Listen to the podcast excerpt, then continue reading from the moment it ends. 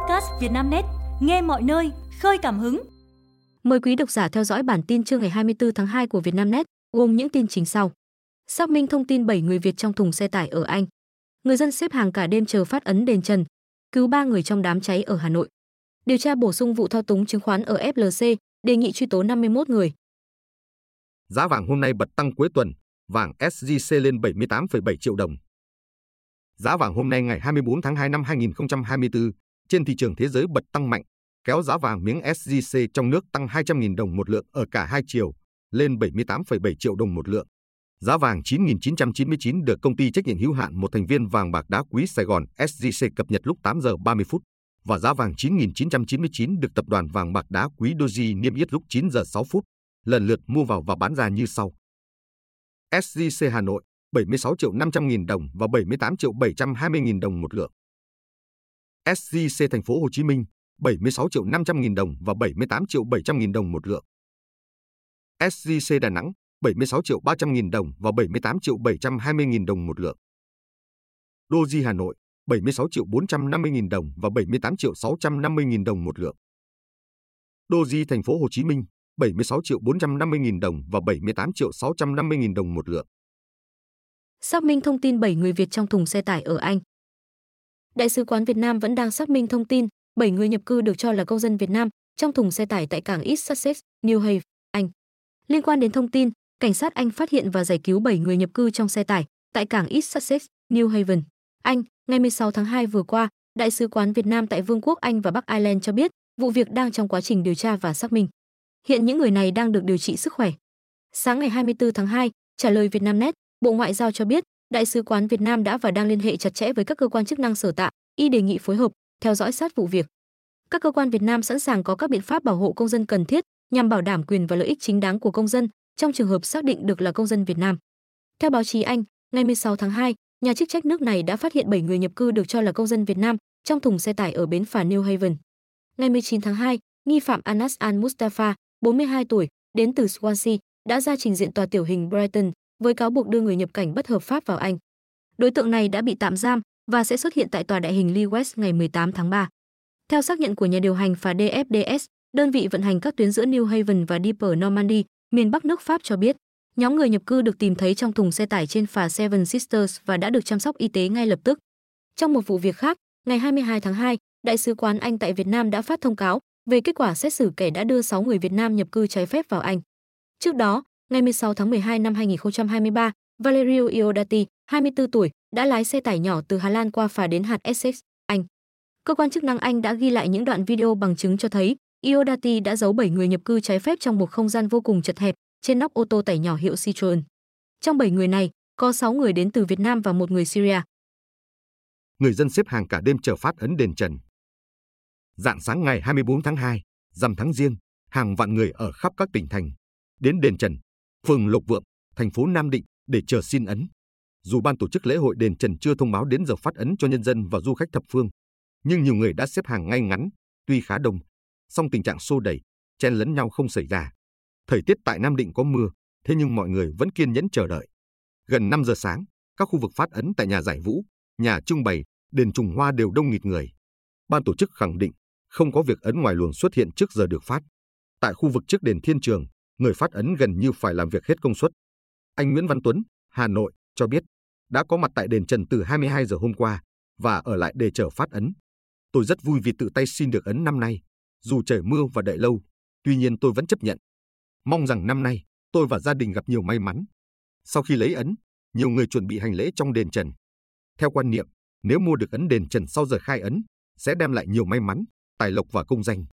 Lễ hội khai ấn đền Trần năm nay được tổ chức quy củ, trang trọng, an toàn, đảm bảo an ninh trật tự, nếp sống văn minh, phát huy giá trị văn hóa truyền thống của dân tộc. Cứu ba người trong đám cháy ở Hà Nội. Khoảng 2 giờ 50 phút ngày 24 tháng 2, Trung tâm Thông tin Chỉ huy Công an thành phố Hà Nội nhận được tin báo cháy xảy ra tại nhà dân ở địa chỉ số 357 ngõ Quỳnh, phường Quỳnh Lôi, quận Hai Bà Trưng. Sau khi tiếp nhận thông tin, Trung tâm Thông tin Chỉ huy Công an thành phố điều động 4 xe chữa cháy cùng 30 cán bộ chiến sĩ của Công an quận Hai Bà Trưng và Hoàn Kiếm đến hiện trường. Qua trinh sát và khai thác thông tin, chỉ huy chữa cháy phân công cán bộ chiến sĩ triển khai các đội hình tìm kiếm người bị nạn còn mắc kẹt trong đám cháy. Đồng thời, triển khai chữa cháy, ngăn chặn cháy lan. Đến khoảng 3 giờ 54 phút, đám cháy được lực lượng cảnh sát phòng cháy chữa cháy khống chế. Quá trình chữa cháy, lực lượng cảnh sát đã cứu được 3 người thoát khỏi đám cháy an toàn, gồm hai người ở tầng 2 và một người ở tầng 3, trong đó có một trẻ em 6 tháng tuổi. Hiện tình trạng sức khỏe các nạn nhân ổn định. Khu vực xảy ra cháy là ở tầng 1 của ngôi nhà. Nguyên nhân và thiệt hại do vụ cháy gây ra đang được cơ quan chức năng điều tra, làm rõ. Muôn kiểu danh lòng đường, cấm ô tô dừng đỗ ở Đà Nẵng.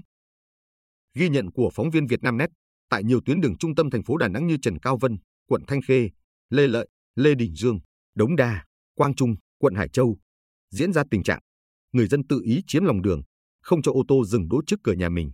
Biển cấm đậu đỗ xe xuất hiện nhan nhản trước cửa nhà dân, hàng quán, công ty. Không chỉ treo biển, nhiều nơi dựng các chướng ngại vật như cọc nhọn, trụ cứng, ghế xuống lòng đường để ngăn cản, không cho ô tô dừng đỗ, bất chấp có thể gây nguy hiểm cho người đi đường. Anh Thanh Hải, trú tại đường Hàm Nghi, quận Thanh Khê cho biết, việc tìm chỗ dừng đỗ xe trở thành nỗi ám ảnh đối với anh. Để tìm được chỗ đỗ xe ở khu vực trung tâm thành phố rất khó khăn. Tôi có mấy lần bị phạt vì đỗ xe sai quy định. Khổ nỗi, có những chỗ được phép đỗ xe, nhưng không đáp ứng đủ nhu cầu, chỗ thì bị nhà mặt tiền cản trở, xua đuổi, anh nói. Cũng theo anh Hải, đồng ý rằng không ai muốn ô tô án ngữ trước nhà, ảnh hưởng đến việc kinh doanh buôn bán. Song đường là của chung. Chủ nhà, chủ quán đặt chướng ngại vật để tranh chỗ, không cho ô tô dừng đỗ là sai quy định, phản cảm và gây nguy hiểm cho người đi đường. Trước đó, Đà Nẵng đã nhiều lần xử lý các trường hợp người dân đặt vật cản dưới lòng đường, nhưng tình trạng này vẫn tiếp diễn. Khánh Hòa đón hơn 40 tàu du lịch biển, hàng nghìn khách quốc tế trong năm 2024. Ngày 24 tháng 2, trao đổi Vietnamnet, bà Nguyễn Thị Lệ Thanh, Giám đốc Sở Du lịch Khánh Hòa cho biết, từ đầu năm đến nay, địa phương đã đón 10 lượt tàu du lịch biển quốc tế, khoảng 21.000 khách nước ngoài tới thành phố Nha Trang. Dự kiến năm 2014, Nha Trang Khánh Hòa sẽ đón hơn 40 chuyến tàu biển với hàng chục nghìn lượt du khách. Đa số các tàu biển du lịch đến từ các thị trường châu Âu, châu Mỹ với các hãng tàu lớn nổi tiếng thế giới như Spectrum of Taxi 4.000 khách, MSC Poesia 2.800 khách, Queen Elizabeth 2.000 khách, Menship 5 2.500 khách. Giám đốc Sở Du lịch Khánh Hòa thông tin, động thái các tàu biển du lịch quốc tế đến địa phương là tín hiệu tích cực, hướng tới một năm mới đầy lạc quan cho ngành du lịch quốc tế đến Khánh Hòa và du lịch biển Việt Nam nói chung. Vì thế, ngành du lịch địa phương cũng như doanh nghiệp kinh doanh trong lĩnh vực này đã chủ động thiết kế nhiều tour, chương trình tham quan để phục vụ du khách. Trong đó, ngoài các tour tham quan thành phố như tháp Bà Ponaga, chùa Long Sơn, chợ Đầm, thì các tour dã ngoại đồng quê như ghé thăm lò sản xuất bánh ướt, mục sở thị cảnh châu bò cày ruộng lúa, tham quan nhà dân vùng nông thôn, thưởng thức trái cây vùng nhiệt đới, thăm đình Phú Vinh, làng dệt chiếu chùa Lộc Thọ, chợ xóm mới cũng được chú trọng. Điều tra bổ sung vụ thao túng chứng khoán ở FLC, đề nghị truy tố 51 người. Cơ quan Cảnh sát điều tra Bộ Công an vừa hoàn tất kết luận điều tra bổ sung, đề nghị truy tố 51 bị can trong vụ thao túng thị trường chứng khoán liên quan đến công ty cổ phần tập đoàn FLC. Kết quả điều tra bổ sung cho thấy, từ ngày 26 trên 5 trên 2017 đến ngày 10 tháng 1 năm 2022, cựu chủ tịch công ty cổ phần tập đoàn FLC Trịnh Văn Quyết đã chỉ đạo em gái là bà Trịnh Thị Minh Huế cùng đồng phạm thực hiện hành vi phạm tội. Cụ thể, ông Trịnh Văn Quyết đã chỉ đạo việc mượn danh nghĩa của nhân viên, người thân, họ hàng, lập hồ sơ, thủ tục thành lập công ty, mở tài khoản chứng khoán, tài khoản ngân hàng để bà Huế quản lý, sử dụng thực hiện hành vi thao túng thị trường chứng khoán đối với năm mã cổ phiếu AMD, HAI, GAB, FLC, AT.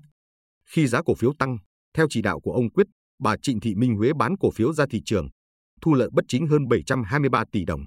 Theo kết luận điều tra, từ năm 2014 đến tháng 9 năm 2016, ông Trịnh Văn Quyết còn chỉ đạo các cá nhân là lãnh đạo, nhân viên công ty Faros các công ty thuộc tập đoàn FLC, người thân, họ hàng đứng tên làm cổ đông góp vốn, thực hiện các thủ đoạn lập và ký khống hồ sơ góp vốn, nâng khống 3.102 tỷ đồng vốn góp vào công ty Faros Việc này làm tăng vốn điều lệ của công ty từ 1,5 tỷ đồng lên 4.300 tỷ đồng. Tiếp đó, các bị can tạo lập hồ sơ, đề nghị các cơ quan quản lý nhà nước về chứng khoán, chấp thuận đăng ký công ty đại chúng, đăng ký lưu ký chứng khoán và niêm yết 430 triệu cổ phiếu hình thành từ vốn góp khống của công ty Faros tại Sở giao dịch chứng khoán thành phố Hồ Chí Minh. Chỉ một tháng, Mỹ chi hơn 800 triệu đô la Mỹ mua một mặt hàng của Việt Nam. Thống kê sơ bộ từ Tổng cục Hải quan, trong tháng 1 năm 2024, Mỹ đã chi 821 triệu đô la Mỹ để mua gỗ và sản phẩm gỗ của Việt Nam. So với cùng kỳ năm ngoái, giá trị xuất khẩu gỗ sang thị trường Mỹ tăng đột biến 123,7%. Việc Mỹ mạnh tay chi tiền mua gỗ và sản phẩm gỗ góp phần quan trọng đưa ngành hàng này từ tăng trưởng âm chuyển sang tăng trưởng dương. Bởi Mỹ đang là khách hàng lớn, chiếm gần 56% tổng kim ngạch xuất khẩu của ngành lâm nghiệp trong tháng 1. Năm ngoái, xuất khẩu gỗ và sản phẩm gỗ sang thị trường Mỹ đạt đạt 7,3 tỷ đô la Mỹ, giảm 15,6% so với năm 2022. Theo các chuyên gia trong ngành, những tháng gần đây, hàng tồn kho tại Mỹ đã giảm mạnh, là tín hiệu rõ ràng nhất cho thấy tiêu dùng hồi phục. Các nhà mua hàng ở Mỹ vẫn xác định Việt Nam là nguồn cung quan trọng trong bối cảnh Mỹ muốn đa dạng chuỗi cung và giảm phụ thuộc vào nguồn cung ứng từ Trung Quốc. Việt Nam cũng có cơ hội để trao đổi với Mỹ về khả năng áp dụng cơ chế ưu đãi thuế quan phổ cập đối với hàng hóa xuất khẩu sang Mỹ, trong đó có mặt hàng gỗ và sản phẩm gỗ. Với những tín hiệu tích cực như trên, triển vọng xuất khẩu gỗ và sản phẩm gỗ tới Mỹ được kỳ vọng sẽ khả quan hơn trong năm 2024. Tuy nhiên, cước phí vận chuyển sang thị trường Mỹ tăng tới 4.000 đô la Mỹ một container đang gây khó khăn, áp lực cho doanh nghiệp làm hàng xuất khẩu gỗ về chi phí đầu vào. Đồng thời làm gián đoạn thời gian vận chuyển, ảnh hưởng tới lịch giao hàng. Một xã vùng sâu có 15 thanh niên viết đơn tình nguyện nhập ngũ.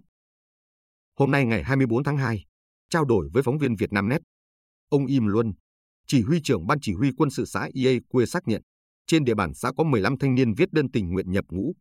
Theo ông Im Luân, những thanh niên này chủ yếu sinh năm 2005 và là con em người đồng bào dân tộc thiểu số, sinh sống ở các buôn trên địa bàn xã Ie quê. Những thanh niên này rất ngoan ngoãn, siêng năng. Khi họ viết đơn tình nguyện, chúng tôi rất mừng và sẵn sàng động viên giúp đỡ để họ hoàn thành tốt nghĩa vụ quân sự, ông Im Luân cho hay. Y Hin, sinh năm 2005, một trong những người viết đơn xin tình nguyện nhập ngũ cho biết, thời gian vừa qua đã được nghe tuyên truyền về luật nghĩa vụ quân sự ở đài phát thanh xã, cũng như các phương tiện thông tin đại chúng, nên sẵn sàng tình nguyện lên đường nhập ngũ. Trong quá trình nhập ngũ, tôi sẽ tích cực phấn đấu rèn luyện, hoàn thành tốt nhiệm vụ của người chiến sĩ, chấp hành tốt nội quy, quy định của quân đội, Y Hin bày tỏ. Ông Nguyễn Tuấn Anh, bí thư xã Iekue chia sẻ. Ông cùng tập thể đảng ủy xã rất vui vì những thanh niên này sẵn sàng tình nguyện lên đường nhập ngũ. Có nhiều gia đình hoàn cảnh còn khó khăn, nhưng họ vẫn sẵn sàng gia nhập quân đội bảo vệ Tổ quốc, và đây là điều rất đáng tự hào. Truy đuổi đối tượng bỏ trốn, xe cảnh sát vô tình gặp nạn. Mới đây, cuộc rượt đuổi tốc độ cao giữa đoàn xe cảnh sát với một chiếc xe tải van đã được camera hành trình của xe cảnh sát ghi lại vào 6 giờ 30 phút chiều ngày 7 tháng 2 năm 2024. Theo cảnh sát Tôn Thao, tiểu bang Arkansas, Mỹ cho biết, hai nam thanh niên 21 tuổi đã đánh cắp chiếc xe tải van của công ty cho thuê xe UHAUL và chạy với tốc độ lên tới gần 200 km/h ở nhiều nơi. Điều này đã buộc cảnh sát tuần tra phải vào cuộc. Chiếc xe bị đánh cắp bắt đầu chạy từ phía đông của tiểu bang Oklahoma và chỉ chịu dừng lại tại thành phố Tôn Thao, tiểu bang Arkansas, sau khi bị hàng loạt xe cảnh sát bao vây. Trong cuộc truy đuổi tội phạm, bất chấp tín hiệu dừng xe của cảnh sát, hai đối tượng ăn trộm xe vẫn tăng ga bỏ chạy, luồn lách trên đường phố ở tốc độ gần 160 km/h và gây ra nhiều thiệt hại cho các xe cảnh sát. Các xe cảnh sát đã buộc phải sử dụng biện pháp bít.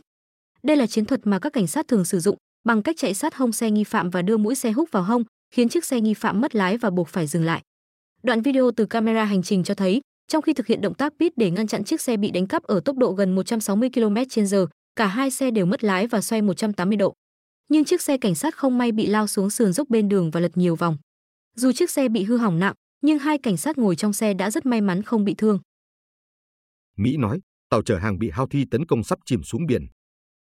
Bộ Tư lệnh Trung tâm Mỹ, sen.com, cho hay, vụ tấn công của nhóm Houthi vào tàu chở hàng Rubima đã khiến con tàu bị hư hại nặng và xuất hiện vết dầu loang dài 29 km. Con tàu đang neo đậu, nhưng đang dần chìm xuống biển. Hãng tin Reuters dẫn thông báo từ CNTCOM về tàu chở hàng Ruby Ma treo cờ và thuộc sở hữu của Anh, bị trúng tên lửa của Houthi. Vào thời điểm bị tấn công, tàu Rubima chở theo hơn 41.000 tấn phân bón. Trước đó, ông Yahya Saria, phát ngôn viên của nhóm Houthi cho hay, lực lượng này đã tấn công tàu Rubima ở vịnh Aden vào ngày 18 tháng 2.